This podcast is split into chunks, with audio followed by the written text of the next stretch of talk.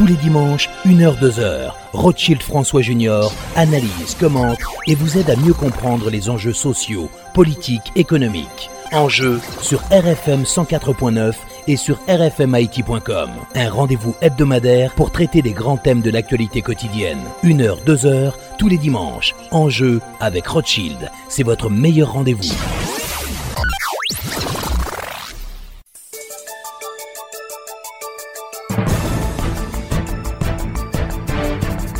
Mesdames et messieurs, bonsoir. C'est avec un très grand plaisir que je vous retrouve pour la présentation de l'émission Enjeu. Je vous invite aujourd'hui l'ingénieur Rosemont Pradel, secrétaire général de la fusion des sociodémocrates. On va faire le point sur plusieurs dossiers, notamment la question des élections, la question de la Constitution et aussi parler de l'assassinat de maître Monferrier Dorval, bâtonnier de l'ordre des avocats du barreau de Port-au-Prince, un habitué de l'émission Enjeu. Et puis en deuxième partie, on va parler du Cap-Haïtien avec l'ingénieur Jean-Hérold Perra qui a donc écrit un ouvrage sur les trois cent cinquante ans de la ville du Cap-Haïtien. Encore une fois, bonsoir et bienvenue à l'émission Enjeu.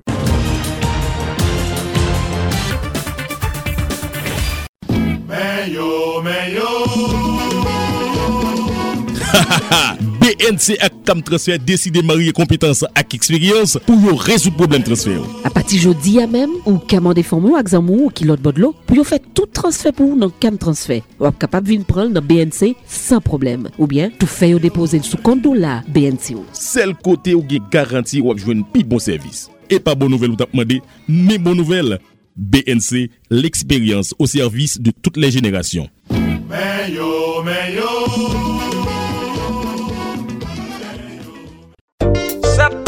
Mettez pour mettre, B P T cinquante mille gouttes, sept pour cent. À bon petit temps, vous bénéficiez, sept pour cent. Obligation B R H, c'est comme vous cap faire cash, pas négocier. Mettez pour mettre. Fanny, vous êtes passé d'un côté, tant de monde a parlé de un produit créé obligation B R H. Même. Obligation B R H, c'est un produit Banque Centrale mettez sous marché à qu'a fait l'argent fait petite. Déposer pour pipiti cinquante mille goudes ou qu'a mettez dans obligation B R H qu'a rapporté sept pour cent intérêt chaque année. sept pour cent intérêt chaque année, ça bon net oui. Et puis, c'est un petit dollar m'ta pral acheter pour me serrer oui Fanny. Ah pas jouer nos marchés. Qui a fait acheter dollar serrer ça? S'il descend ou bon. S'il monte, B R H a corrigé ça avec un petit diplice y a mettez sous sept pour cent. Qui donc? Ou pas jamais perdu non? D'ailleurs, c'est renouvelé, m'pral renouveler pas nan la pour trois mois encore. Qui côté exactement m'a joindre produit ça? Ou a joindre li nan P I F O banque yo, nan coopérative qui nan fédération yo, ak nan l'autre institution financière yo. Eh bien, ak obligation B R H, tout gens gagné. Ou fin parler oui Carole. Kounya, gè plus avantage toujours l'entrée dans obligation B R H. Si vous faites le fait trois mois, B R H a bon sept pour cent intérêt. Si c'est six mois, intérêt a sept virgule vingt-cinq pour cent. Et puis, si quoi vous faites une année dans obligation B R H, vous avez joué sept virgule cinquante pour cent intérêt sous maman l'argent. Mettez pour mettez. Mes amis, est-ce que nous connaissons Unicat là qui un programme spécial qui permet de clients Unibank jouer nos cartes de crédit Unicat plus vite? Ça ou dit la studio? Oui, Emeline, passez dans n'importe qui qui sale qui pipe là et puis remplis formulaire bien rapide. Client Unibank. Unibank, Unicat, tellement bien. Unicat que longtemps la file nous. Acceptez Unicat là. N'a pas ou là ensemble tout. Unibank chérie, Unicat doudou. Lè nous ensemble, gardez une senti moins en ciel. Banque moins chérie, à quatre moins chérie. Oui moins content, moins centime dans paradis. Oh Unicat moins, grâce à Unibank moins. Allons bel mariage.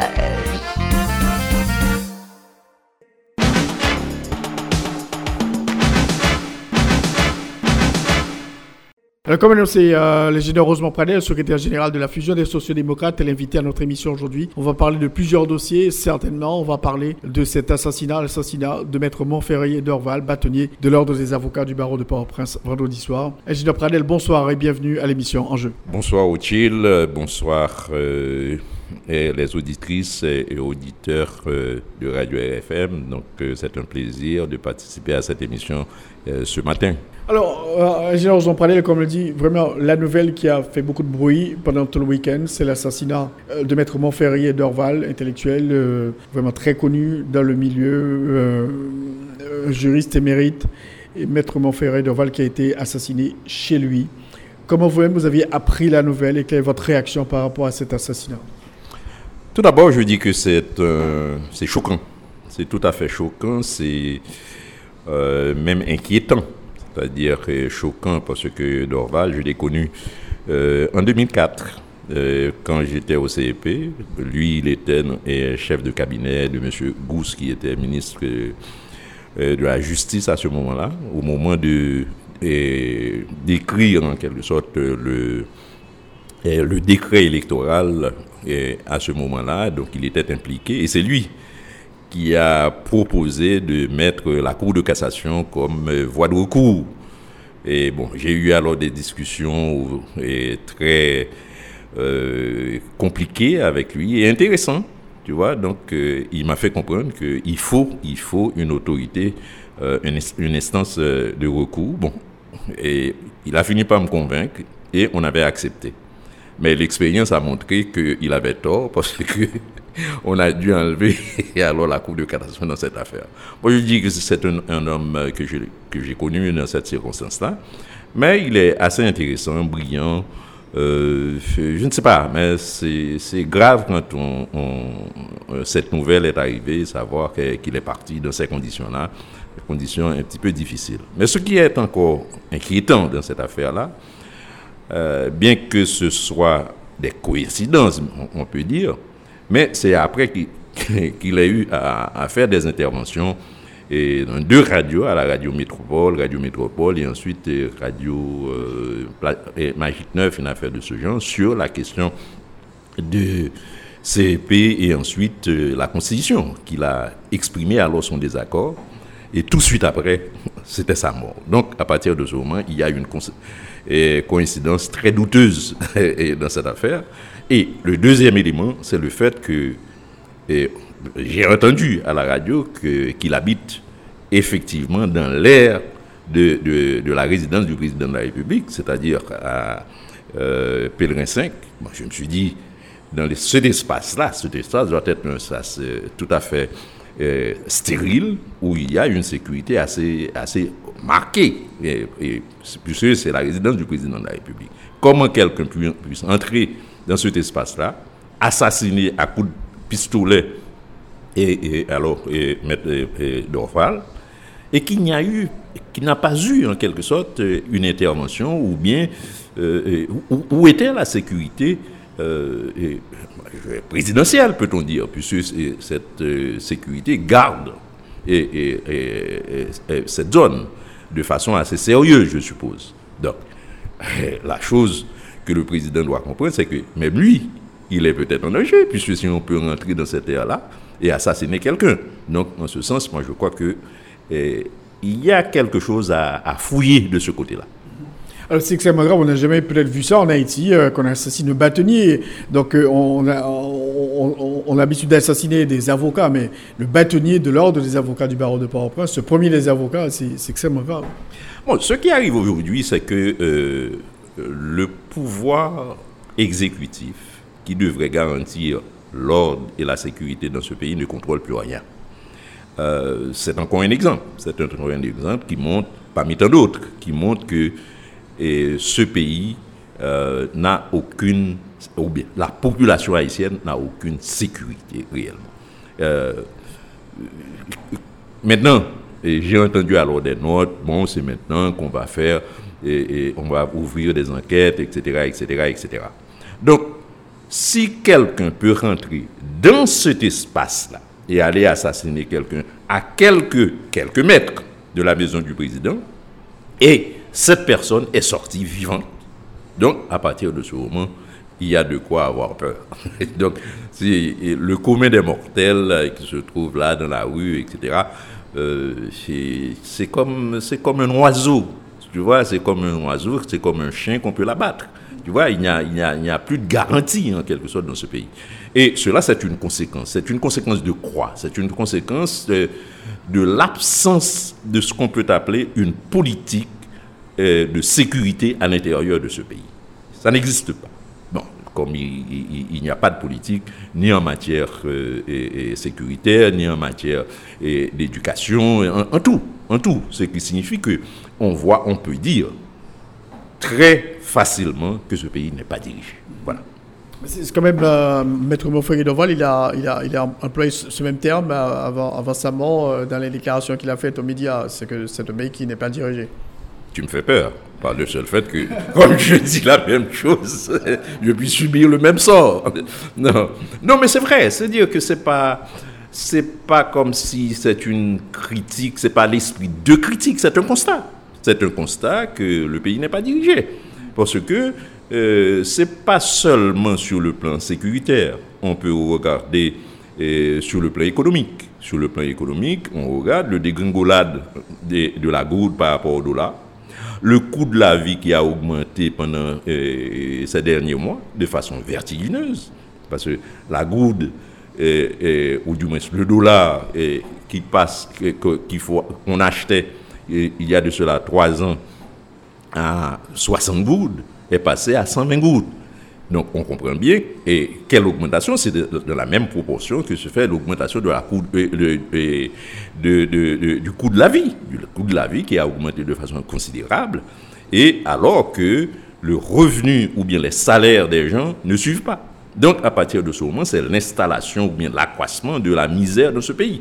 Donc, ce qui signifie qu'il n'y a pas de politique. Il n'y a pas de politique économique, il n'y a pas de politique sécuritaire, il n'y a rien du tout. Donc, à partir de ce moment, on peut conclure aussi facilement que le pays n'est pas dirigé.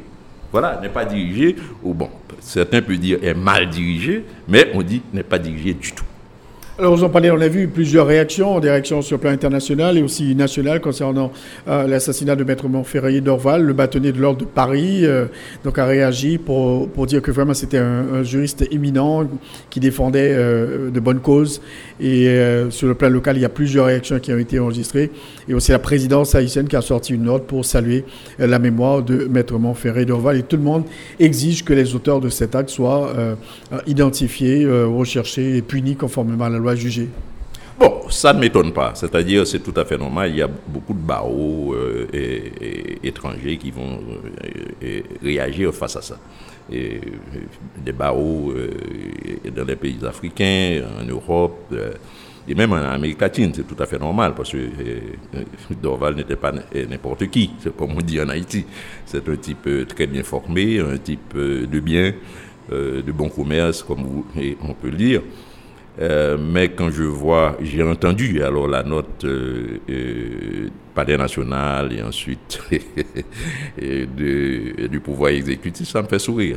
C'est comme si voici quelqu'un qui était responsable, euh, le gardien de la sécurité du pays, eh bien, il est en train de se plaindre comme tout le monde. Donc moi je crois que bon, cette note, euh, je ne veux pas, bon, je garde alors ce mot pour ne pas avoir d'autres reproches. Moi je n'y crois pas. Et le président de la République, dans son truc, il a dit qu'il faut que cet acte, cet acte ne, ne restera pas impuni. Oui, ce sont des mots. On va voir. On va voir ce qui... Parce que là, c'est un engagement. Donc, on va voir les conséquences, les résultats euh, dans les jours à venir. Donc, si les résultats n'arrivent pas, c'est qu'on dira que c'était des lames de crocodile. Alors, c'est quand même à la police et à la justice de déterminer euh, les responsabilités dans cette affaire. Mais selon vous, est-ce qu'il y a un message qu'on passe à travers l'assassinat de Monferrier Dorval? C'est tout, c'est, c'est tout comme, c'est-à-dire, c'est, c'est, je dis qu'il y a d'abord une coïncidence. Il y a une coïncidence, et cette coïncidence peut être interprétée de plusieurs manières. Parce que, est-ce que ce n'est pas une nouvelle politique pour faire peur à la population? Pour faire peur et aux leaders politiques? Pour faire peur aux leaders de, de la société civile? Surtout les, les défenseurs des droits de l'homme, tu vois, donc des droits, des droits humains. Donc... Euh, Et il y a plusieurs interprétations dans cette affaire-là. Donc, il faut prendre ça très au sérieux. Il faut et, et, voir comment ça va se dérouler. Et ça peut déclencher ce qu'on peut appeler euh, une réaction assez brutale dans la, dans la société haïtienne. Donc, donc, donc, selon vous, il est vraiment absolument important à ce que les auteurs de cet acte soient, soient retrouvés euh, par l'appareil judiciaire, euh, la police nationale. Il faut, ça ne doit pas être un crime comme les autres. Euh, l'enquête se poursuit. Non, vous dites important, mais c'est plus qu'important. C'est une obligation. Mais euh, c'est vrai qu'on est en train de déclencher alors euh, une sorte de... Euh, un grand mouvement à partir euh, de, de ce crime. Ben, il faut voir qu'il y en a d'autres. Il y en a d'autres qu'il ne faut pas mépriser, qu'il ne faut pas minimiser. Parce qu'au coin de la semaine, il y a au moins trois ou quatre personnes euh, reconnues et qui sont mortes, qui sont assassinées en ce sens. C'est pourquoi je dis, est-ce que ce n'est pas une machine qu'on a mis en marche pour, pour euh, effrayer un peu la population et pour que euh, les gens qui sont au pouvoir et qui étaient au pouvoir restent encore au pouvoir et pour que le dossier de Pètro-Caribé n'arrive pas à aboutir. Parce qu'il y, y a un tas de questions à se poser. Parce que d'une façon ou d'une autre, euh, quand on regarde les rapports euh, de, de la Cour supérieure des comptes, eh bien, il y a toute une camarilla de gens qui sont impliqués dans cette affaire. Donc, ils ont intérêt à garder le pouvoir pour que ce procès n'ait jamais eu lieu. Mais pour le faire, il faut, il faut effrayer en quelque sorte la population et faire de telle sorte que, que après nous, c'est nous. Est-ce, que, est-ce, que, est-ce qu'on pense que, bon, dire, est-ce qu'un tel pouvoir aurait-il intérêt à, à, à commettre un, un tel acte euh, euh, Quelle économie ? Non, mais j'ai expliqué. J'ai expliqué parce qu'à partir du rapport, euh, des rapports euh, de, de, de, de la Cour supérieure des comptes, à partir de ce moment, on peut dire que ça met en danger alors tous ces gens-là. C'est ce que la seule façon d'empêcher alors un, un, un, un, un procès Pètro-Caribé, c'est de garder le pouvoir. Donc c'est aussi un moyen, c'est un moyen parmi tant d'autres de garder le pouvoir. Donc, euh, l'histoire, l'histoire a ce genre de choses, à ce genre de, de, de, de manifestations et à, travers, à travers le temps, si vous voulez. Donc, donc, donc selon vous, il est, il est absolument nécessaire, indispensable que la lumière soit faite sur l'assassinat de maître Monferrier Dorval, bâtonnier de l'ordre des avocats euh, du barreau de Port-au-Prince. C'est non seulement et l'assassinat de, de, de maître Dorval, il faut le faire, mais il faut faire aussi pour les autres. Il faut faire pour les autres parce qu'il y a tant d'autres assassinats eh, eh, commis à travers le pays eh, pendant ces derniers mois. Et d'autres crimes, les crimes, les assassinats, eh, eh, massacres, eh, eh, la Saline, massacre Bélair, et cetera, et cetera. Il y a, il y a tout un, un, un panier de crimes eh, eh, pendant ces trois dernières années qu'il faut, pas seulement pendant ces trois dernières années, pendant plusieurs années, qu'il faut, qu'il faut enquêter pour qu'on puisse trouver alors les coupables et les punir. On voit que les, la Fédération des barreaux demande aux avocats de, d'observer un arrêt de travail jusqu'à, jusqu'à l'organisation des obsèques euh, de maître Monferrier euh, Dorval. Je pense que c'est, un, c'est une première réaction, certes. Moi, je pense qu'il faut aller plus, plus loin que ça. Parce qu'un arrêt de travail, c'est quelque chose, c'est une manifestation euh, claire et d'un désaccord. Euh, d'une, c'est une protestation, certes, mais je pense qu'il faut aller beaucoup plus loin que ça. Parce que c'est, c'est pas... C'est la société qui est menacée dans cette affaire-là. La société tout entière est menacée. Donc, si une société est menacée, moi, je pense que c'est pas seulement eh, les barreaux qui veulent, mais c'est la population tout entière qui doit, eh, qui doit eh, révolter et demander des, des comptes eh, eh, au pouvoir exécutif, c'est-à-dire aux gens qui ont la, eh, la, l'obligation constitutionnelle de garantir la sécurité de la population. Vous en parlez, la police nationale a lancé une opération qui s'appelle Terminator un. Donc, on a aussi l'arrestation de plusieurs responsables de gangs euh, à travers le, le, le pays. Est-ce que vous pensez que la, la police nationale fait son travail correctement ? Bon, je pense que je n'ai pas toutes les données. Je n'ai pas toutes les données parce que, d'après certaines informations, euh, la police nationale est plutôt...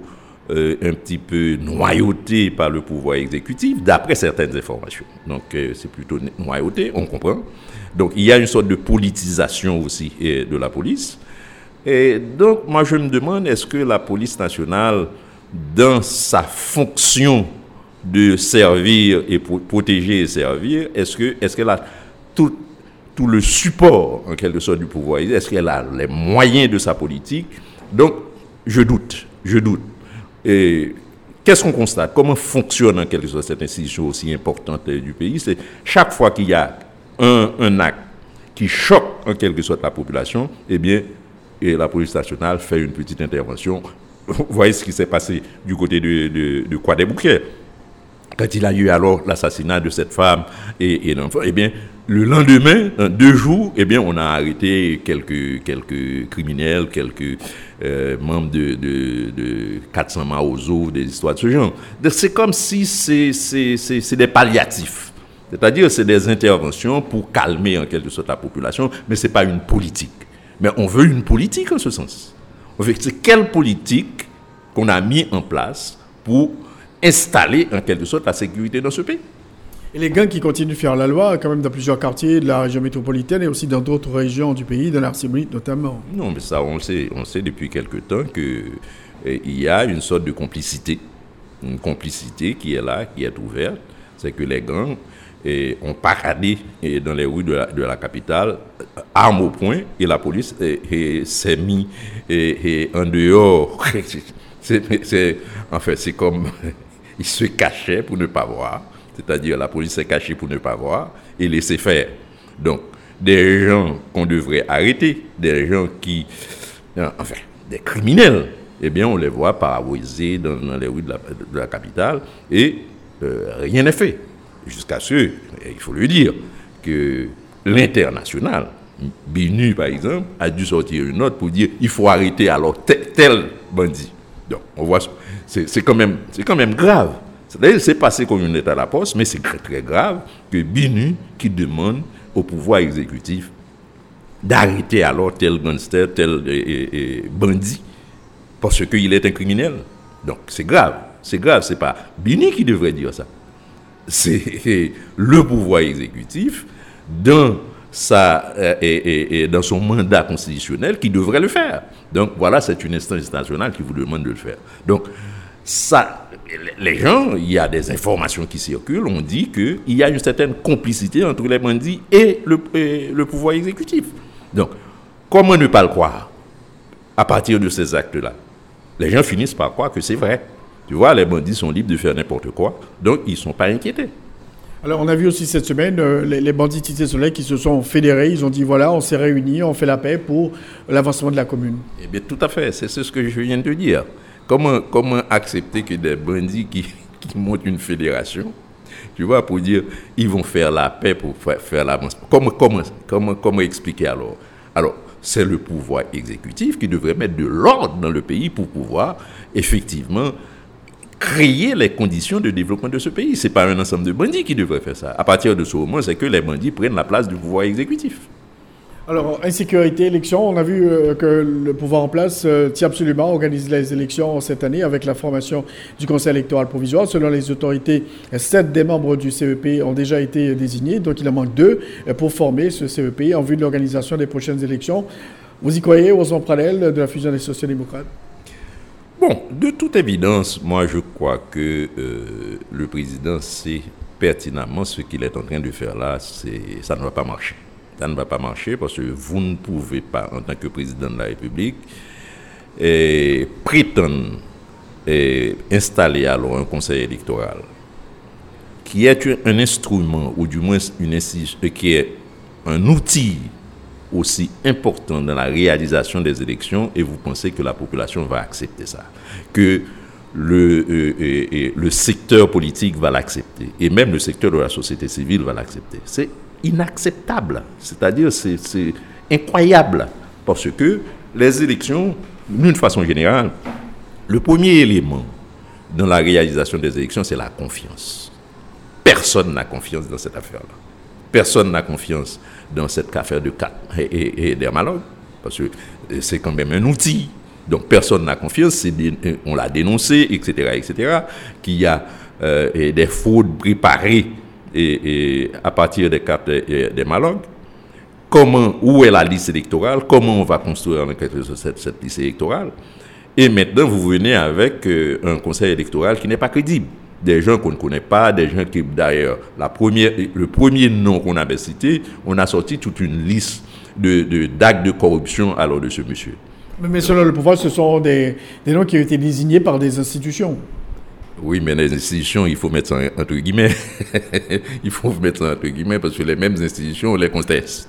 Tu vois, donc. Et maintenant, on est en train de créer des institutions. Moi, j'ai entendu, alors, comment une, une ligue de pasteurs, une affaire de ce genre qu'on a, qu'on a montée pour, pour présenter, alors, un, un représentant un, un, un, au Conseil électoral. Bon, je crois que là, euh, c'est quelque chose qui ne... très peu crédible.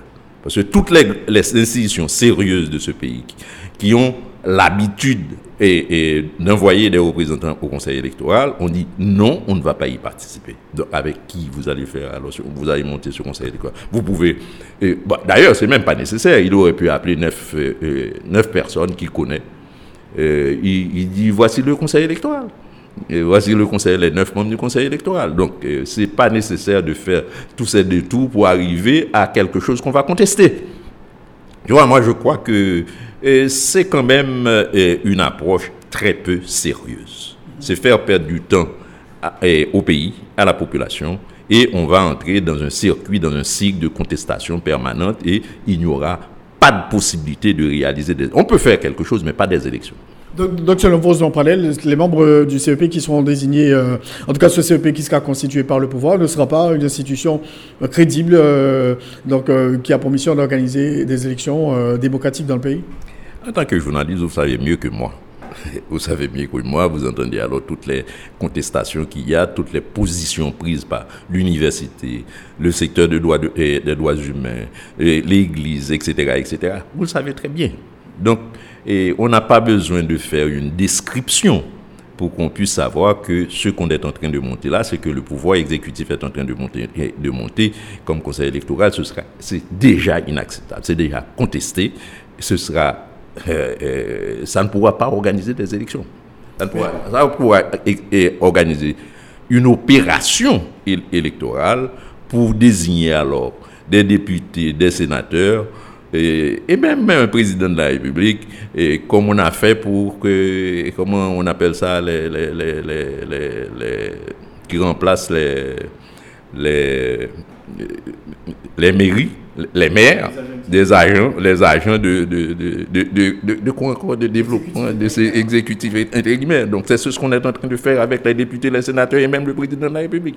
Mais pour le chef de l'État, pour le pouvoir en place, le, le, la tenue de ces élections est un véritable must. Donc, il faut organiser ces élections pour euh, avoir de nouveaux députés, de nouveaux sénateurs, de nouveaux maires et après un nouveau président de la République en, en deux mille vingt-deux.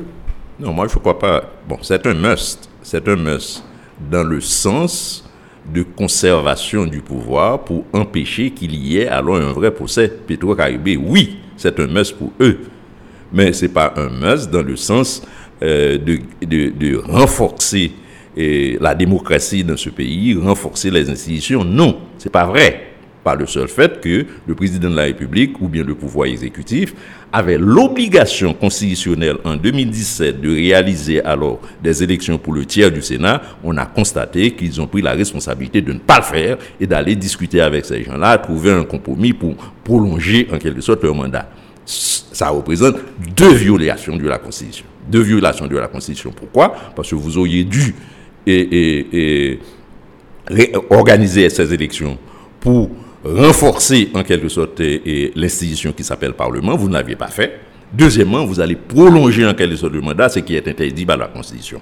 Donc, deuxièmement, en deux mille dix-neuf, eh bien, le président de la République aurait dû créer les conditions pour réaliser alors les élections. Pour deuxième tiers du Sénat, les députés, il ne l'a pas fait. Encore une deuxième violation de la Constitution, une troisième violation de la Constitution. Ensuite, en deux mille vingt, on devrait réaliser des élections pour toutes les collectivités territoriales. Donc, vous avez passé tout ce temps-là, vous n'avez pas fait d'élection, c'est aujourd'hui qu'il y a eh, eh, une, eh, eh, comme on dit, un marché pressé pour faire des élections. Moi, je ne comprends pas. Je ne comprends pas. Il faut expliquer pourquoi cette, pendant ces deux dernières années, vous n'avez rien fait, et puis c'est aujourd'hui que vous êtes piqué par je ne sais pas quel moustique, quel, quel insecte, et vous, vous voulez faire des élections à tout prix, dans, tout, dans n'importe quelle condition, on veut faire des élections. Donc, soyons sérieux. Donc, il y a quelque chose qui explique alors cette décision. Donc, donc, donc selon vous, même en cas d'accord avec vous, membre de l'opposition, le président ne pourra pas organiser euh, ces élections euh, dans le pays où sont parlés. Bon, il y a un élément assez complexe dans, dans, dans cette affaire-là, chaque fois qu'on dit dans un accord. Moi, je ne sais pas quel accord. Euh, je ne vois pas euh, quel accord. Parce que, d'après la Constitution, d'après la Constitution amendée, en son article cent trente-quatre point deux, et le décret électoral de deux mille quinze qui, eh, qui a organisé les élections eh, de, de, de M. Jovenel Moïse, et son article, dans son article deux cents, eh, deux cent trente-neuf, il est dit que pour harmoniser, pour harmoniser le temps électoral avec le temps constitutionnel, un président doit, et, et, et, doit être investi à chaque cinq ans, tu vois, le sept février, le jour même que le président d'avant termine son mandat. Et il vous dit, si, même s'il y a des, des, des, des retards dans les élections, quelles que soient les raisons, on n'a pas besoin de savoir, le président qui va, investir, qui, qui, qui, qui va remplacer le président actuel, c'est-à-dire à partir, c'était le, le président Martelly à l'époque, eh bien, est censé commencer son mandat le sept février deux mille seize, quand celui qui était avant termine le sien. Donc, à partir de ce moment, à partir de ces considérations-là, le mandat du président de la République actuelle termine le sept février deux mille vingt et un. D'accord, c'est une thèse qui est rejetée par le pouvoir en place et le président de la République ne cesse de la répéter, il a martelé « Moi, je quitte le pouvoir le sept février deux mille vingt-deux ». Ça, c'est, c'est sa parole contre la Constitution et la loi. C'est-à-dire, s'il se sent plus fort que la Constitution et, et, et, et, la, et le décret électoral, c'est-à-dire, je puis dire, le cadre légal dans lequel et, et ces élections et, qui l'ont porté au pouvoir ont été réalisées, eh bien, allons, allons voir. C'est-à-dire, c'est une bataille contre la population tout entière. Tout entière, c'est-à-dire, vous, êtes, vous, vous décidez de mettre en quelque sorte la Constitution de côté et de mépriser toutes les lois du pays. C'est ce que vous êtes en train de faire. C'est-à-dire, vous, vous êtes en train de vous rebeller contre le cadre légal du pays. Donc, quelqu'un qui, qui, qui se rebelle contre la, le cadre légal du pays, vous êtes quoi? Vous êtes un hors-la-loi. Parce que vous êtes et président de la République, vous avez juré de respecter la Constitution, de faire appliquer la Constitution et de respecter toutes les lois. Parce qu'aujourd'hui, ce n'est pas une affaire d'opinion. Comme si, en deux mille dix-huit, on dit, bon, on n'est pas satisfait alors du président, de, de la performance du président, et, etc. Il n'a pas réussi à satisfaire les besoins de la population, et cetera. Il doit partir. Ce n'est pas une opinion.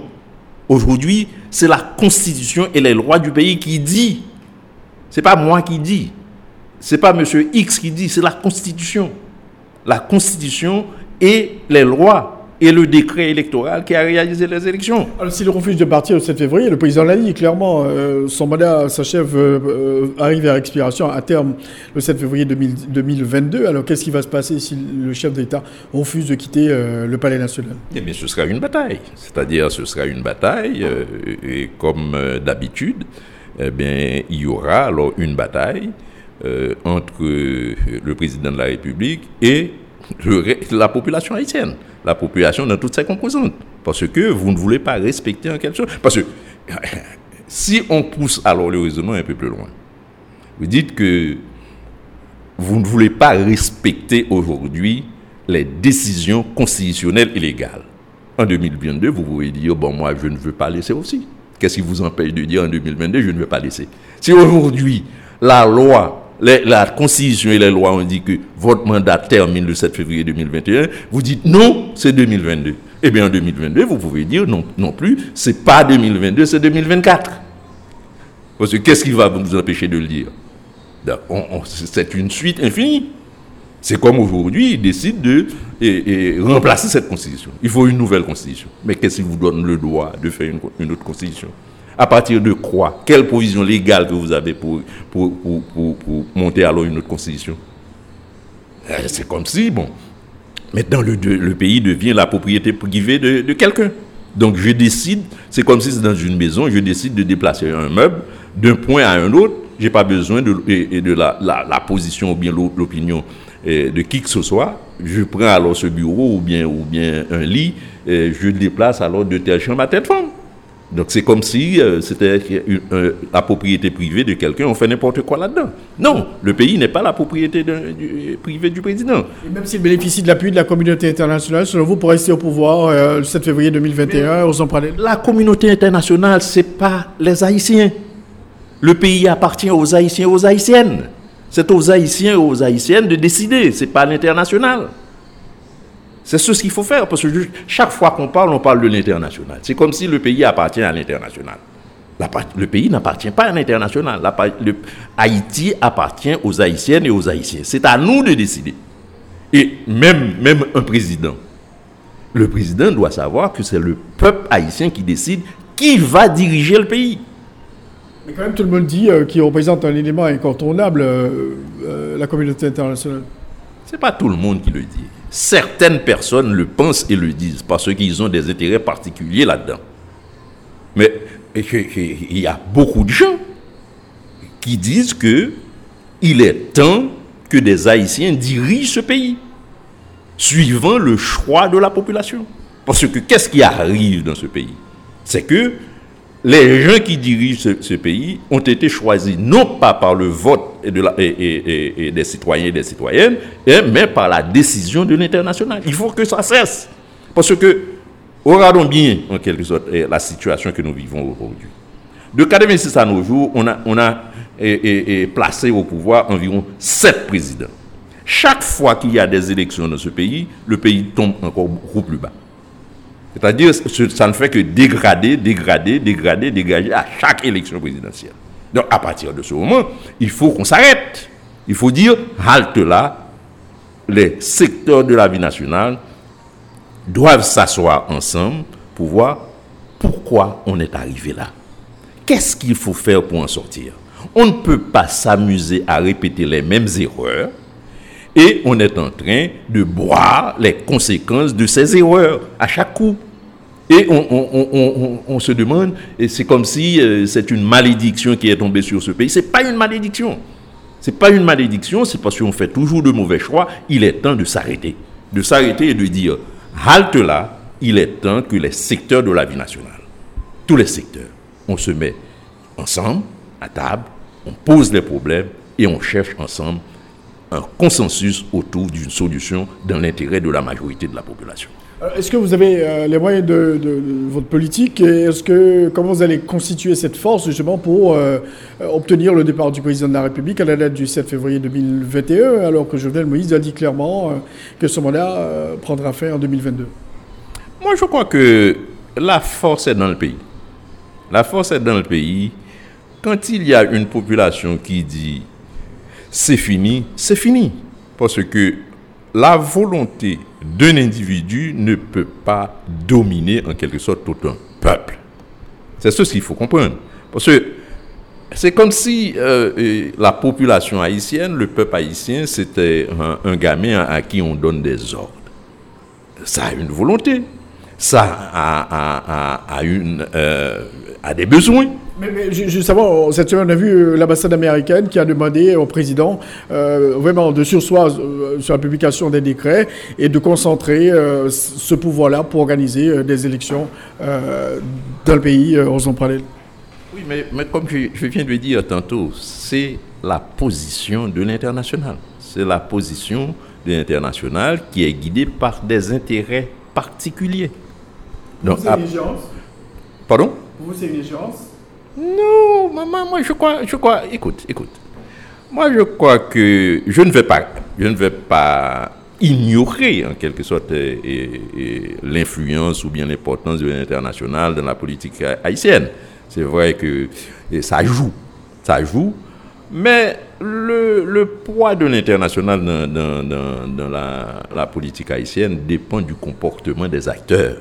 Parce que c'est la faiblesse des acteurs, l'inintelligence des acteurs qui fait que l'international peut influencer. Parce qu'il y a un exemple très simple. Moi, je ne vais pas envoyer des fleurs à M. Privert, par exemple. Quand il a fallu reprendre les élections présidentielles, l'international n'était pas d'accord. Mais lui, il a eu le courage de dire, on va refaire les, les, les élections. Et l'international avait dit, moi je ne vais pas financer. Pas de problème, il a puisé, il a trouvé en quelque sorte des ressources dans le trésor et, et public pour réaliser des élections.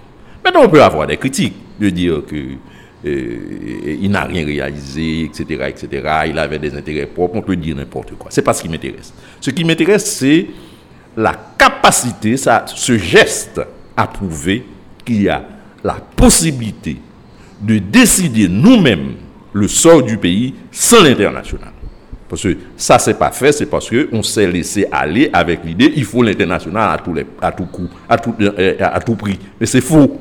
Ça a prouvé que c'est faux. On peut faire des choses sans l'international, des choses dans l'intérêt, de, prendre des actions dans l'intérêt du pays et éviter, en quelque sorte, l'influence de l'international dans nos décisions. Donc, donc, donc, donc pour vous, euh, il revient aux Haïtiens de décider, euh, aux emprunteurs. Mais tout à fait. Moi, je le répète.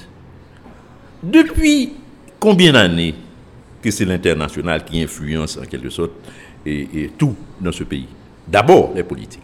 Depuis combien d'années? Depuis plusieurs dizaines d'années. Ça a donné quoi comme résultat? Nous avons un pays exsangue. Un pays qui, qui, qui, qui, euh, euh, qui patauge en quelque sorte dans, dans, dans, dans la misère, de misère en misère, alors que vous me dites qu'il y a l'international. Donc, ce qui signifie que l'international n'apporte rien. Exemple, je veux, je veux prendre un exemple concret. MINUSTAH, onze ans dans ce, dans ce pays, onze ans, avec mission de stabiliser en quelque sorte ce pays. Après onze ans, on n'arrive même pas à faire une élection, réaliser des élections crédibles dans ce pays. Plus de huit milliards de dollars dépensés dans ce pays pendant ces onze années. Alors, ce pays est encore beaucoup plus bas que ce qu'il était il y a peut-être trente à trente-cinq ans. Donc, de quel international qu'on parle? Donc, l'international ne fait que et, et, et assurer, en quelque sorte, le malheur de, ce, de, de cette population. Ça n'améliore pas, en quelque sorte, la situation et, et du pays et du peuple haïtien. Donc, si on avait vu une amélioration, on aurait pu dire, eh bien, l'international a apporté quelque chose de sérieux. Mais je dis à haute et, et, et à haute intelligible voix que pour nous, c'est aux Haïtiens, toutes couches confondues, ou bien tous secteurs confondus, de se mettre ensemble pour voir comment sortir ce pays de ce trou où il se trouve aujourd'hui. Donc pour vos empreneurs, on n'aura pas d'élection cette année avec le président de la République, euh, Jovenel Moïse, au pouvoir? Moi, je crois que eh, le président Jovenel Moïse n'a pas l'intention de réaliser des élections cette année. Parce que de toutes les façons, euh, on est déjà au mois de septembre, presque au mois de septembre, comment est-ce qu'on va réaliser des élections à la fin de l'année? Donc, il n'y a pas encore de conseil électoral, il n'y a pas encore de liste électorale, il y a toute un, une série de, de, de, de, de, de mises en place qu'il faut faire pour réaliser des élections. D'ailleurs, dans ces conditions-là, on ne pourra pas réaliser des élections, on pourra réaliser, je ne sais pas, une opération et mafieuse pour placer alors des gens dans des postes bien définis à une fin. à une fin certaine, mais pas des élections. Parce qu'on ne peut pas réaliser des élections euh, dans ces conditions-là et dans une période aussi courte. Et moi, j'ai entendu qu'il parlait, en quelque sorte, ce n'est pas des élections cette année, mais c'est pour l'année prochaine. Donc, je ne sais pas. Moi, je ne vois pas comment il va réaliser les élections cette année. Moi, je n'y crois pas. sept février, le président restera ou partira ? Non, moi, je n'ai pas, j'ai pas à discuter ou bien à douter de, de quoi que ce soit. Moi, je dis que je me suis basé sur la Constitution et sur et, et le décret électoral, ce qu'on appelle le cadre légal, d'après le cadre légal. Donc, euh, le mandat du président termine le sept février deux mille vingt et un. Ce n'est pas moi qui le dis. Je ne fais que répéter et, et ce que dit la Constitution dans son article cent trente-quatre point deux et le décret électoral de deux mille quinze qui a réalisé les élections Et, et, et de M. Jovenel Moïse, enfin, ces élections qui l'ont porté au, au, au pouvoir, dans son article deux cent trente-neuf. Ce n'est pas moi qui le dis. Je ne fais que répéter ce que dit le cadre légal des élections. Alors, on a vu aussi euh, qu'à chaque fois qu'il y a une communauté de vues entre les membres de l'opposition, à chaque fois, il y a, après, on, on constate qu'il y a des fissures, il y a, il y a des problèmes de réseau au niveau de la communication entre les membres euh, de, de l'opposition. Vous, vous, vous n'arrivez pas, justement, à vous entendre jusqu'à la fin pour euh, prendre une décision. Bon, c'est vrai qu'il y a eu alors des, des faiblesses, si on, on, on se rappelle, euh, des difficultés qu'il y a eu avec euh, l'affaire Mariotte, euh, et, et, etc., et cetera, les années deux mille dix-huit, deux mille dix-neuf, oui. Mais maintenant, euh, c'est tout à fait normal. C'est-à-dire, entre les êtres humains, euh, il y a toujours des frictions. Euh, ça, c'est pas comme si euh, tout, tout, tout marche euh, comme sur des roulettes. C'est normal. On est en train de créer. Maintenant, on a fait des expériences. Moi, je le dis. Et on a, nous sommes en discussion maintenant. Nous arrivons à monter alors euh, quelque chose qui s'appelle une structure qui s'appelle concertation patriotique. Il y a un groupe euh, de, de, de, de, de partis politiques, euh, et d'organisations de la société civile et qui s'entendent sur et des, des objectifs clairs. Et maintenant, on est en train de mettre de l'ordre, c'est-à-dire de structurer alors tout ça pour avoir une autre démarche, c'est-à-dire une autre démarche, monter alors un projet, un projet national, et qui dit voici quel pays qu'est l'Haïti qu'on veut. Et cet Haïti, pour construire cet Haïti, voici le chemin qu'on va eh, suivre pour, pour y arriver.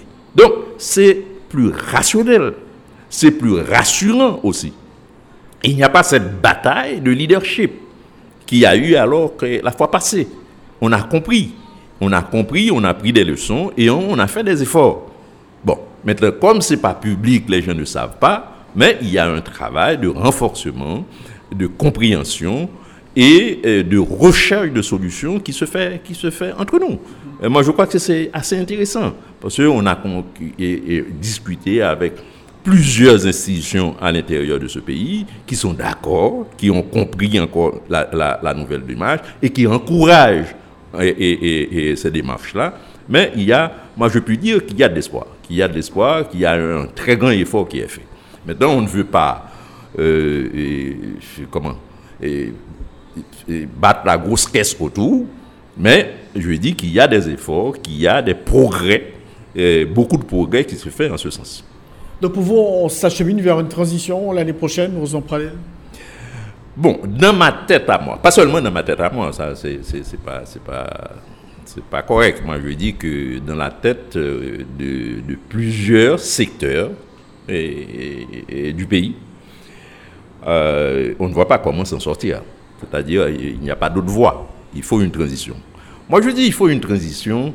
Ce n'est pas une transition. Alors, j'ai entendu quelqu'un du pouvoir cette semaine euh, euh, dire « Oh, c'est la transition. Chaque fois qu'on fait des transitions, c'est tu, tu, toujours dans les transitions qu'on fait des bêtises dans ce pays. On fait ceci, on fait cela. » Alors, moi, je dis « Mais ce bonhomme, il n'a pas observé la politique haïtienne. Les transitions pendant ces trente dernières années, c'est des moments où on prépare les conditions pour réaliser des élections. Quelle transaction, mauvaise transaction, passée pendant les transitions? Moi, je crois que tous les dégâts qu'il y a eu alors dans ce pays, dans l'administration, c'est toujours avec des pouvoirs élus. Tout l'argent qu'on a, qu'on, et, et, qu'on a dépensé, qu'on a et gaspillé et, et, et, et, dans, le, dans le programme Pètro-Caribé, c'est avec des présidents élus, c'est avec des pouvoirs élus. C'est pas, c'est pas dans les transitions que, qu'on a fait ça. C'est surtout avec des pouvoirs élus, qui a commencé avec Privert. Donc, alors, vouloir et, et conspirer alors la transition, moi je trouve que c'est, c'est, c'est de la malhonnêteté politique. Moi je crois que cette transition dont on parle aujourd'hui, c'est pas une transition pour réaliser des élections et partir avec un nouveau pouvoir. Non. Moi je crois que la transition qu'on doit faire aujourd'hui, c'est une transition de rupture. Et qu'est-ce que j'appelle une transition de rupture? C'est une transition où les secteurs vont s'asseoir ensemble. Pour dire pourquoi, après deux cent seize ans d'indépendance, que ce pays qui s'appelle Haïti, vingt-sept mille kilomètres, vingt-sept mille sept cent cinquante kilomètres carrés, onze millions d'habitants, et on se trouve à ce niveau-là. Voici le problème qu'il faut poser. Pourquoi on est arrivé là? Et comment s'en sortir? Voici la transition, la transition dont on parle. Ce n'est pas une transition de dire, bon, euh, euh, euh, international a dit, euh, euh, c'est dans, dans, dans, dans six mois, neuf mois qu'on réalise des élections. Qu'on réalise des élections. Non, ce n'est pas une question d'élection. On en a fait assez. On en a fait sept élections présidentielles, ça n'a rien donné. Cette élection présidentielle, ça n'a rien donné. Donc, par conséquent, ce n'est pas la voie à suivre. La voie à suivre, ou bien peut-être à tenter aujourd'hui, c'est une discussion entre les secteurs de la vie nationale à la recherche d'un consensus pour un, pour un nouveau pays dans l'intérêt de la majorité de la population. Ça peut prendre du temps. C'est vrai, ça peut prendre du temps. Mais vaut mieux, comme on dit en créole, plutôt nous prendre temps, mais nous porter bon résultat. Donc, moi, je crois que c'est dans cette voie qu'il faut s'engager. Ce n'est pas dans une voie aller faire des élections dans, dans n'importe quelle condition. Des élections pour faire quoi? Pour nommer alors, pour choisir un président, pour choisir des députés, pour aller répéter les mêmes choses. Non. Il faut qu'il y ait un objectif clair qui est la construction d'un nouveau pays dans l'intérêt de la majorité. Dans l'intérêt de la majorité, c'est comment exprimer, comment construire en quelque sorte cet objectif ou bien la voie qui doit amener vers cet objectif clair. Donc, c'est ça, c'est ça la transition pour nous, la nouvelle transition dont on parle. Alors, merci beaucoup, Rosemont Pradel, secrétaire général de la fusion des sociodémocrates, d'avoir été l'un des invités à notre émission aujourd'hui. On a parlé au tout début de l'assassinat de maître Monferrier Dorval, bâtonnier de l'ordre des avocats du barreau de Port-au-Prince, qui était quand même un habitué de l'émission En Jeu. Et euh, j'en profite quand même pour saluer la mémoire de maître Dorval et aussi présenter euh, toutes mes condoléances aux membres de sa famille. Encore une fois, merci, M. Pradel, d'avoir été notre invité aujourd'hui. Bon, c'est à moi de vous remercier de m'avoir donné cette opportunité, euh, pas seulement d'exprimer ma position, et ce que je pense, et, et j'exprime la position de plusieurs groupes, plusieurs groupes euh, politiques, plusieurs groupes euh, de la société civile et plusieurs citoyens qui veulent un réel changement.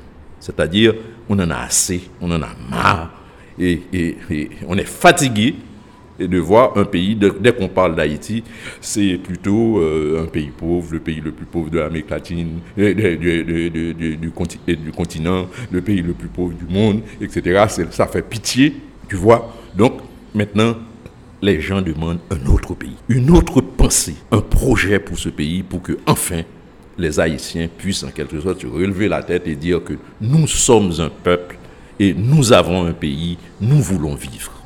Encore une fois, merci beaucoup, M. Pradel. À moi de vous remercier.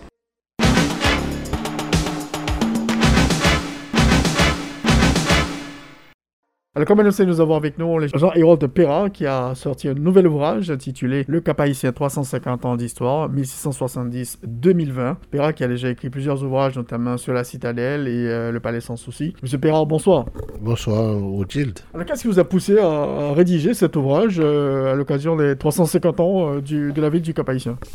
Bon, je pensais que le Cap méritait qu'on, qu'on lui offre cette fleur pour ces trois cent cinquante ans de fondation. Parce que moi, j'ai vécu au Cap, c'est une ville que j'ai appris à aimer et je pense qu'il fallait lui faire une marque d'affection. Alors, la ville du Cap-Haïtien, c'est, c'est trois cent cinquante ans, mais quand même, est-ce que vous parlez de l'historique de cette ville euh, historique dans l'histoire d'Haïti, si je peux m'exprimer ainsi? Bon, euh, mon, mon livre a plusieurs segments. Le premier segment est... traite carrément de, de l'histoire de la ville depuis sa fondation jusqu'à, jusqu'à ce jour. Et bien dans le deuxième segment, euh, traite d'un aspect qu'on n'a qu'on n'a pas toujours présenté, dont on est au courant mais qu'on n'a pas présent, qu'on n'a jamais présenté. C'est la vie communautaire au Cap-Haïtien qui est assez particulière. Par exemple, euh, le Cap a une cuisine spécifique.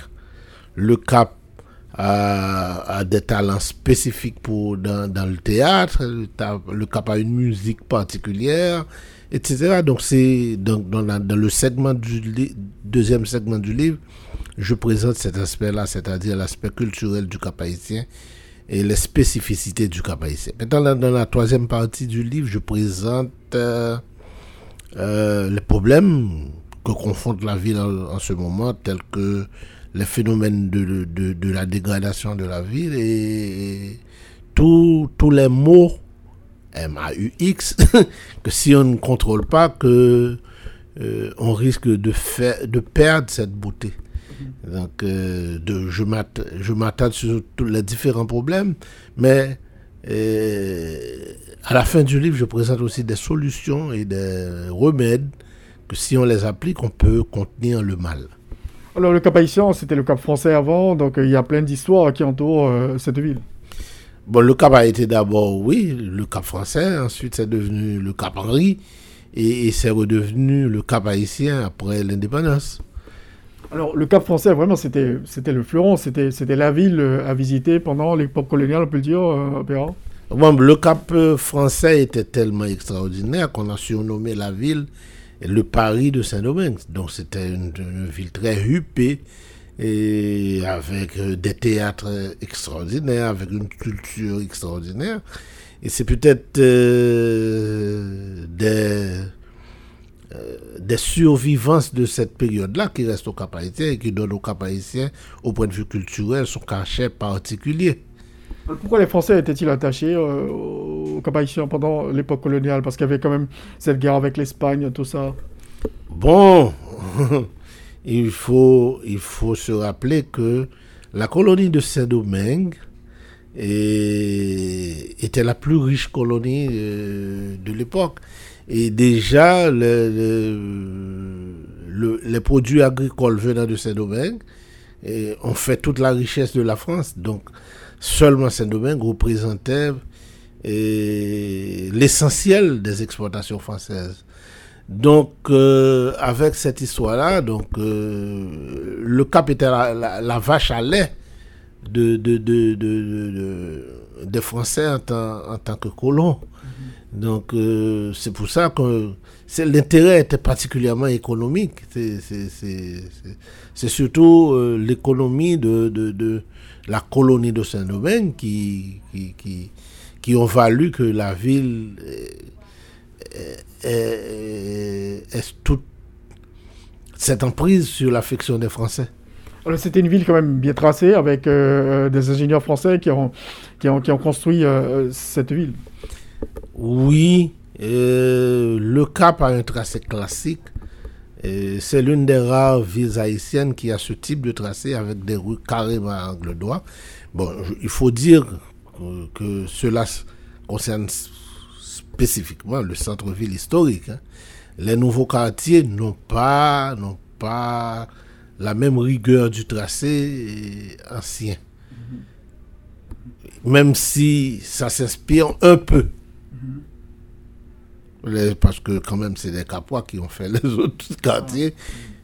On a plutôt des rues bien tracées à angle droit, mais c'est spécifique au centre-ville historique qui a vraiment un, un tracé euh, euh, en carreau de damier. Alors le Cap a vécu aussi quand même des, des, des moments euh, très importants dans, dans, dans l'histoire. Le, le Cap a été victime à plusieurs reprises d'incendies et de faits politiques, et cetera, notamment euh, avant l'indépendance d'Haïti. Euh, bon, le Cap est... a ceci de particulier que les grands moments de notre histoire se sont, se sont, ont été vécus au Cap-Haïtien. C'est là qu'on a eu la bataille de Vertières. Ce, ce, ce... Pendant la guerre de l'indépendance, on a eu pas mal de trucs. Beaucoup des soubresauts de notre histoire on, euh, se sont passés au Cap-Haïtien. Mais cependant, le Cap a une particularité, que c'est une ville très résiliente, parce que le Cap a subi pas mal de dégâts déjà. Et au début de la colonie, lorsque les Espagnols qui étaient mécontents que les Français les aient chassés de, de ce territoire, et les Espagnols ont mis le feu au Cap-Haïtien en mille six cent quatre-vingt-onze, ils ont mis le feu en mille six cent quatre-vingt-quinze, mais le Cap a aussi subi le tremblement de terre de, de, de dix-huit cent quarante-deux. Mais après tous ces, tout, tout, tous ces événements malheureux, la ville du Cap est, est restée debout et s'est reconstruite et à l'identique chaque fois. Donc c'est... Et c'est une des particularités de la ville du Cap, d'être une ville très résiliente. Alors, je, je, quand on a construit le Cap, au tout début, c'était, c'était des matériaux, euh, les maisons. Parlez-nous un petit peu comment, comment ça s'est passé avec euh, la construction. Bon, les, la première esquisse de ville a été réalisée avec des matériaux carrément végétaux. Hein. C'était avec du végétal, c'était des, des, des, des tiges de bois et puis des taches qui couvraient les maisons. C'est ce qui a expliqué justement que les Espagnols ont mis le feu à la ville plusieurs fois. Et fort de cela, il y a eu un édit en mille sept cent trente-quatre interdisant de construire en bois et en végétaux. Et c'est à partir de ce moment que la ville du Cap a été construite en maçonnerie de moellons. Donc, euh, donc, on a extrait de, des rochers de la montagne et des rochers et calcaires provenant de la mer. C'est à partir de ça qu'on a fait euh, la ville que nous connaissons maintenant. Alors, si, si je vais au Cap aujourd'hui, qu'est-ce que je peux retrouver euh, sur le plan historique, euh, les vestiges, et cetera, euh, au Cap-Haïtien ? Jusqu'à présent, il y a certaines rues, certains quartiers qui ont gardé le cachet initial de la ville. Par exemple, les rues du côté de, rue, disons les rues vingt, vingt et un, vingt-deux, vingt-trois, vingt-quatre, donc cette partie de la ville a gardé son cachet historique. On, on, ils font même partie du circuit de visite touristique de, de la ville. Donc c'est, l'aspect historique est resté et, et on s'attelle à conserver cette partie de la ville de manière qu'il n'y ait pas de changement qui, qui vienne dégrader cet aspect de la ville. Alors, en, en termes de bâtiments, et cetera, qu'est-ce qu'on peut retrouver ? Oh, il y a certaines bâtisses hein, qui, qui, qui, qui... Parce que le Cap a une, a, a une spécificité, c'est la seule ville où les maisons n'ont pas de galerie, par exemple. Parce que la vie, la vie au Cap-Haïtien était tournée vers l'intérieur. Donc, euh, la, vie, la vie au Cap-Haïtien se, se passe plutôt du côté court, alors que dans les autres villes du pays, la ville est tournée vers l'extérieur. Donc, la spécificité de, de, de, de l'architecture du Cap-Haïtien, des maisons avec les maisons qui sont construites de plein pied sur la rue, et pas de galerie devant, alors que dans les autres villes, c'est exactement le contraire. Par contre, toutes les maisons du Cap ont des galeries, mais les galeries sont à l'intérieur et donnent sur la cour, la cour centrale de la maison. Et cette cour centrale est bâtie autour d'un puits colonial qui servait à fournir l'eau à la maison. Et la vie était organisée comme ça. Donc toutes les maisons qui ont gardé le cachet historique de cette, dans les quartiers à partir de la rue dix-neuf jusqu'à la rue vingt, vingt-quatre, toutes les maisons ont gardé cet aspect-là et les, et les, les, les cours intérieurs n'ont pas été densifiés et donc l'aspect colonial est resté dans cette partie de la ville. En termes, en termes de bâtiments, euh, la prison aussi c'est... L'ancienne prison remonte au temps de la colonie. Et c'est là qu'on trouve le bureau de l'I S P A N, le, le bureau du ministère de la Culture pour le moment. Mm-hmm. C'est une grande cour coloniale, comme c'était à l'époque de la colonie. Mm-hmm. Alors, on, on parlait tout à l'heure des soubresauts, des, des, des, des, des, des, des, le feu qui a marqué notamment le, le, le Cap-Haïtien, victime d'incendie. Il y a eu quand même cette décision prise par Christophe euh, au débarquement euh, ah, des troupes a... de Napoléon. Non, mais il y a eu deux grands incendies majeurs. Il y a d'abord l'incendie de mille... Euh, L'incendie, l'incendie lors, lors de l'affaire Galbo euh, en, dix-huit cents, en, en mille sept cent quatre-vingt-treize et oui lors de l'affaire Galbo, c'est-à-dire en représailles et contre le commissaire. Oui. Non, du moins c'est les commissaires qui ont encouragé ceci ouais. contre et les colons blancs avec certains certains C'est, c'est, c'est, c'était certaines gens de la colonie qui qui n'étaient pas qui étaient contre le euh, l'abolition de l'esclavage.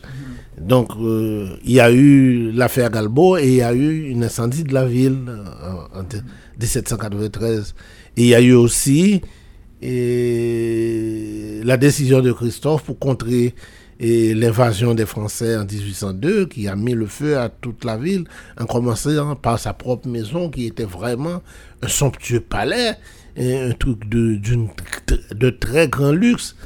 Mais, donc toute la ville a été détruite, mais la ville on, a, on l'a reconstruite après sur le même tracé, avec les mêmes plans, avec euh, euh, le même luxe, le, le, les mêmes détails, la même belle architecture.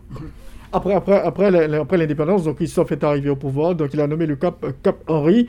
Et comment c'était l'atmosphère au Cap-Haïtien sous le régime, euh, sous la monarchie de Christophe?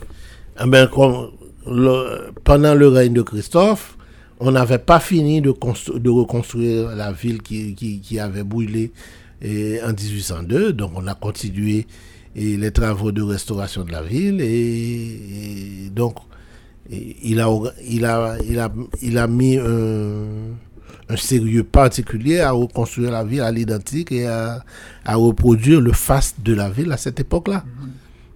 Donc, donc Christophe, on connaît Christophe. Ben oui. Donc, euh, donc, il a construit beaucoup de bâtiments, j'imagine. Euh, oui, il avait, il avait construit pas mal de bâtiments, il avait construit un palais, et dont son palais était sur, sur le terrain qui accueille maintenant la, la, la, la, déléga, la délégation du Nord. Et ensuite, il avait, euh, il avait construit un observatoire euh, sur le terrain qui accueille euh, maintenant l'université et Henri Christophe, donc euh, qui est aussi l'ancien club, euh, l'ancien Union Club. Mm-hmm. Ouais. Donc il avait construit pas mal de trucs. Christophe, c'est, c'est, c'est un constructeur. Hein. Mm-hmm. Effectivement. Alors, à, donc à la chute de Christophe, donc le Cap est de revenu au le Cap-Haïtien, et il y a eu quand même plusieurs années après, donc la modernisation du Cap-Haïtien, le commerce, tout ça. Euh, parlez un peu, Perra. Euh, bon, après, même après la mort de Christophe, bon, après la mort de Christophe, la ville a, a subi un ralentissement dans, dans, dans, dans le truc économique. Mais, mais quelques années après, ça s'est revenu. On a, on a eu, euh, par exemple, vers les années euh, dix-huit cents soixante-cinq, dix-huit cent quatre-vingt-dix, il y a eu un essor économique, et c'est à cette époque-là, les, avec, euh, et parce que c'était à l'époque de la guerre de sécession, par exemple, où il y avait une, une demande accrue pour le coton, donc les gens dans le Nord ont produit beaucoup de coton pour exporter vers les États-Unis qui ne pouvaient pas satisfaire à ces besoins, et avec ça, la ville s'est tournée vers l'extérieur, et il y a eu pas mal de demandes pour des produits qui venaient ici, et l'essor économique, c'est à cette époque-là qu'il y a eu et tous les balcons en fer forgé. Et d'ailleurs, c'est à cette époque-là qu'on a, constru- qu'on a commencé à construire les balcons dans les maisons du Cap. Mm-hmm. Parce qu'avant, il n'y avait pas de balcons dans les maisons du Cap, donc euh, le rez-de-chaussée, le, le rez-de-chaussée et l'étage étaient identiques, il n'y avait pas de balcons. Mm-hmm. Donc c'est à ce moment-là qu'on a introduit les balcons dans... dans, dans, dans, dans dans l'architecture capoise. Donc, ce qui fait quand même euh, la beauté aussi. Ah bah oui, ça qui donne un cachet particulier. Mais les maisons sans balcon, il y en a qui sont, qui sont jolies aussi. Mm-hmm. Hein. J'en ai mis des exemples dans mon livre.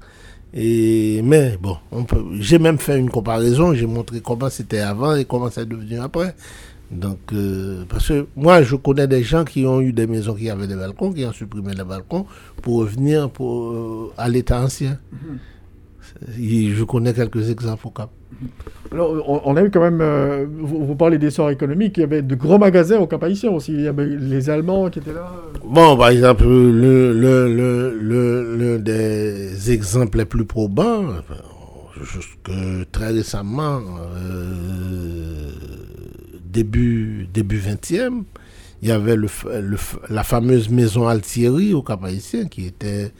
Et le plus grand magasin de, de, de, de, de toutes les Antilles. Hein. Mm-hmm. Donc, euh, c'est reconstruit à l'identique par la Banque Centrale. Bah oui, cette maison a été reconstruite à l'identique, oui, mm-hmm. avec tout son cachet architectural par la Banque Centrale. C'est l'un des exemples de reconstitution historique euh, de l'architecture. Comment était le Cap sous l'occupation américaine? Maintenant, sous l'occupation américaine, bon. Hormis les problèmes, les histoires de résistance qu'il y avait eu au Cap-Haïtien. Mais il y a eu quelques changements dans l'architecture du Cap. C'est, c'est, c'est pendant l'occupation américaine qu'il y a eu l'introduction du modernisme. Parce que c'est, c'est les Américains qui ont introduit le béton en Haïti. Hein. Donc, euh, il y a certaines maisons que j'ai consignées dans mon livre qui, qui, qui, qui datent de cette époque-là et qui, qui ont gardé le même volume, le même volume des maisons, c'est-à-dire le, les mêmes hauteurs, plancher, plafond, et cetera, mais qui sont venus avec un matériau nouveau et avec euh, un vocabulaire architectural qui est, qui est différent de ce qui avait existé avant et qui était un petit peu plus dépouillé que, que les balcons anciens avec euh, des dentelles en bois, et cetera. Donc, mais il y a eu une influence euh, certaine de, de l'occupation américaine au Cap-Haïtien. Justement, on parlait du déclin, le Cap a quand même produit euh, des intellectuels comme Antonin Firmin. Euh... Bon, l'un des chapitres de mon livre aussi, c'est, c'est, c'est on parle des hommes célèbres, mmh. euh, tels que Antonin Firmin, tels que Oswald Durand, et, tels que Rosalvo Bobo, et cetera. Donc, Tertulli, non, Tertullien Gulbo, il serait plutôt de, de, de, du nord-ouest. Hein. Mmh. Oui, mais quand même. Mais il a fait ses études au Cap-Haïtien. Hein? De l'homme. Oui, de l'histoire de l'homme, par exemple. Donc, mais, donc, il y a tout un chapitre du livre qui, qui, qui traite de tous, environ une bonne vingtaine de pages, qui traite de ces gens-là, qui sont, qui ont... Il y a les peintres aussi, hein, Philomé Aubin, Jean-Baptiste Beautex, et... Euh, oui, donc euh, assez particulier. Et il y a par, par exemple une peinture là qui date de l'époque de Christophe euh, qu'on a restaurée récemment. Et donc une, une planche euh, sur le palais de Sans-Souci. Ouais, donc c'est donc ça ça fait partie aussi du du, du patrimoine du Cap-Haïtien. Alors, est-ce qu'on peut parler de déclin aujourd'hui pour le Cap qui vient de fêter ses trois cent cinquante ans, mais la, la situation, euh, l'image que présente aujourd'hui le, le Cap-Haïtien, l'environnement dans lequel euh, évolue la ville, c'est, c'est vraiment dramatique sur le plan environnemental, sur le plan... C'est, c'est terrible ce qui se passe au Cap-Haïtien. Le problème n'est pas spécifique à, à, à Cap-Haïtien, hein. Il faut s'y aller. Mais cependant, les Capois ne veulent pas que ceux qui arrivent dans les autres villes arrivent au Cap. Parce que le même problème qui, qui, qui, qui, est, qui, qui est en train d'arriver au Cap-Haïtien, c'est ce qui arrive au centre-ville de Port-au-Prince. Parce que moi, à l'époque où j'étais étudiant, euh, où j'étudiais le génie, la rue du Centre était, était, était roulable. Et la rue, de, la rue du Peuple, la rue... Tout, toutes ces rues-là, hein, au centre-ville, étaient roulables. Hein. Et maintenant, c'est, c'est, c'est des marches, c'est un vaste marché, tout le centre-ville de Port-au-Prince. Maintenant... Ce type de phénomène est en train aussi d'arriver à Jacmel aussi. Hein. Même si les gens de Jacmel refusent de voir, font la politique de l'autruche, refusent de voir ça, mais cela arrive aussi dans les autres villes. Donc, le phénomène de bidonvillisation et c'est, c'est, une, c'est un phénomène d'occupation des rues par le commerce informel et qui arrive là. Parce que tout simplement, c'est que tout cela est lié à la migration interne. Hein. Et donc, euh, puisqu'il y a une déstructuration de, de l'agriculture haïtienne, donc les gens n'ont plus de ressources et ne peuvent plus faire pousser les plantes dans, les, dans, dans, dans, dans leurs habitations. Et tous ces gens-là viennent à Port-au-Prince ou bien viennent au Cap-Haïtien ou bien viennent au centre-ville de Jacmel pour essayer de, de subsister. Hein. Donc, c'est ce type de phénomène qui pousse les gens à venir s'établir en ville et à faire un petit commerce ou bien à faire un, des activités de, de, de, de débrouillardise pour subsister, pour continuer à vivre. Et c'est ce qui arrive au Cap-Haïtien. Et ça, le centre-ville qui, qui concentre et... tout le secteur ouais, qui, tout, qui concentre et toutes les banques au Cap. Toutes les banques sont au centre-ville. Toutes les bonnes écoles sont au centre-ville. Et donc, toute, la, toute l'activité de fonctionnement de la ville se concentre dans la ville. Et cela attire les gens à venir faire leur petit commerce. Donc, pratiquement, de le Cap de la rue deux jusqu'à la rue douze, et de la rue F jusqu'à la rue K, Et tout ce quadrilatère-là est envahi par le commerce informel. Qu'est-ce qui peut être fait justement pour changer le look du Cap-Haïtien ? C'est ce qu'on a essayé. Là, euh, la nouvelle commission communale qui a été établie récemment et déjà euh, a pris des mesures. Par exemple, le marché, ce marché informel ne peut s'opérer que trois jours sur sept par semaine, par exemple. Mais dans mon livre aussi, j'ai fait des propositions et qu'on peut, qu'on pourra regarder. Par exemple, est-ce que il ne faudra pas faire un grand marché, plus grand que ce qui existe maintenant, parce que le marché Cluny ne peut plus contenir toutes les activités commerciales euh, du petit commerce et du commerce informel qui se passe au Cap-Haïtien. Donc, il faudra adresser cette histoire-là, sinon on risque de perdre la ville.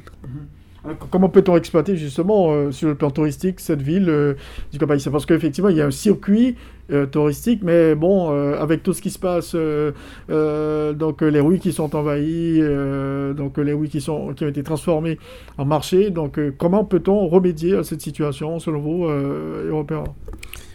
Bon, à mon sens, il faut qu'il y ait un plan, un plan. Là, c'est, on peut pas laisser la ville à la population comme ça. Donc, il faudra qu'on prenne des mesures pour essayer de contenir le flux. Et l'occupation des rues par le commerce informel et le laisser aller. Il faudra que l'État prenne, prenne des décisions et fasse des plans de développement sérieux pour qu'il y ait une direction dans le développement de la ville. Sur le plan touristique, on peut exploiter le Cap-Haïtien. Bon, c'est une ville historique. Regardez ce qui se passe quand même quand vous allez à New Orleans. Donc, on, on peut faire beaucoup de choses avec, avec, avec le Cap-Haïtien. Oui, mais il faut qu'il y ait un projet. Mm-hmm. On n'a pas encore de projet, du moins l'État n'a pas de projet. Il va falloir que quelque part l'État se mette, se mette à faire un plan de développement et, et qui adresse les différents problèmes et propose des solutions, parce que quand même on a de bons urbanistes, on a de bons architectes, on a de bons ingénieurs, donc il faut, on peut faire un bon projet, donc il faut... Mais il faut la volonté politique. Quelque part, il faut qu'il y ait une volonté politique pour qu'on, résolve, pour qu'on résolve ce genre de problème. Et pour éviter quand même la disparition de ce patrimoine. Ah bon, oui. Une, on, on pense qu'une ville ne peut pas mourir, mais ça arrive. Hein. Il y a des, des villes qui passent dans l'oubli carrément parce que, yo, parce que le, la belle ville qu'on, a, qu'on avait eue dans le temps, donc on risque de perdre cet aspect-là. Cette ville a disparu progressivement. Ah bah oui, hein, c'est, c'est, c'est, c'est un truc qui est... Qui, j'ai dit ça dans, dans, dans mon dernier chapitre, dans les deux derniers chapitres. Et une ville peut perdre sa mémoire. Hein. C'est, ceci était arrivé à Venise. Hein. Mm-hmm. Une ville peut perdre sa mémoire historique, donc il faut faire attention à ce qu'on ne perde pas cette mémoire-là. Mm-hmm. Alors pour le faire, comme vous dites, il faut, il faut un plan intégré, il faut, il, faut, il, faut, il faut une volonté politique. Ah bah oui, il faut un projet politique mm-hmm. que je n'ai pas encore vu. D'accord, merci à Hérold Perra. Donc, euh, le livre euh, Le Cap-Haïtien trois cent cinquante ans d'histoire, mille six cent soixante-dix. Euh, donc, comme vous le dites, deux mille vingt. Donc, euh, quand est-ce que vous allez faire la vingt signatures de cette page? euh, J'ai fait une vingt signatures pour, pour les trois cent cinquante ans de la ville le, le treize août au Cap-Haïtien, mais je compte organiser quelque chose à Port-au-Prince. Mais il faut que je voie avec euh, les gens qui vont faire la promotion de mon livre avant de, de fixer une date. Vous êtes devenu un spécialiste du Cap-Haïtien. Euh... Bon, moi, je suis, je suis quelqu'un qui s'intéresse au, au nord d'Haïti. Je suis du nord, donc je, je m'intéresse à, à la promotion du nord. Et le prochain perspective déjà ? Oui, le prochain, le prochain sera sur Jean-Jacques Dessalines, qui est aussi du nord, hein, qui est de la Grande Rivière du Nord. Donc le prochain, le titre provisoire, c'est... Et Jean-Jacques Dessalines, le libérateur mal aimé. Grande Rivière du Nord, une ville qui a produit pas mal de présidents de la République. Ah bah oui, bah oui, qui a produit pas mal de, de grands responsables politiques. Oui. D'accord. Merci, merci encore une fois, Perra, euh, de nous avoir parlé de cet ouvrage. Et encore une fois, on attend le prochain ouvrage. Merci. À bientôt. Merci, à bientôt. De bonne.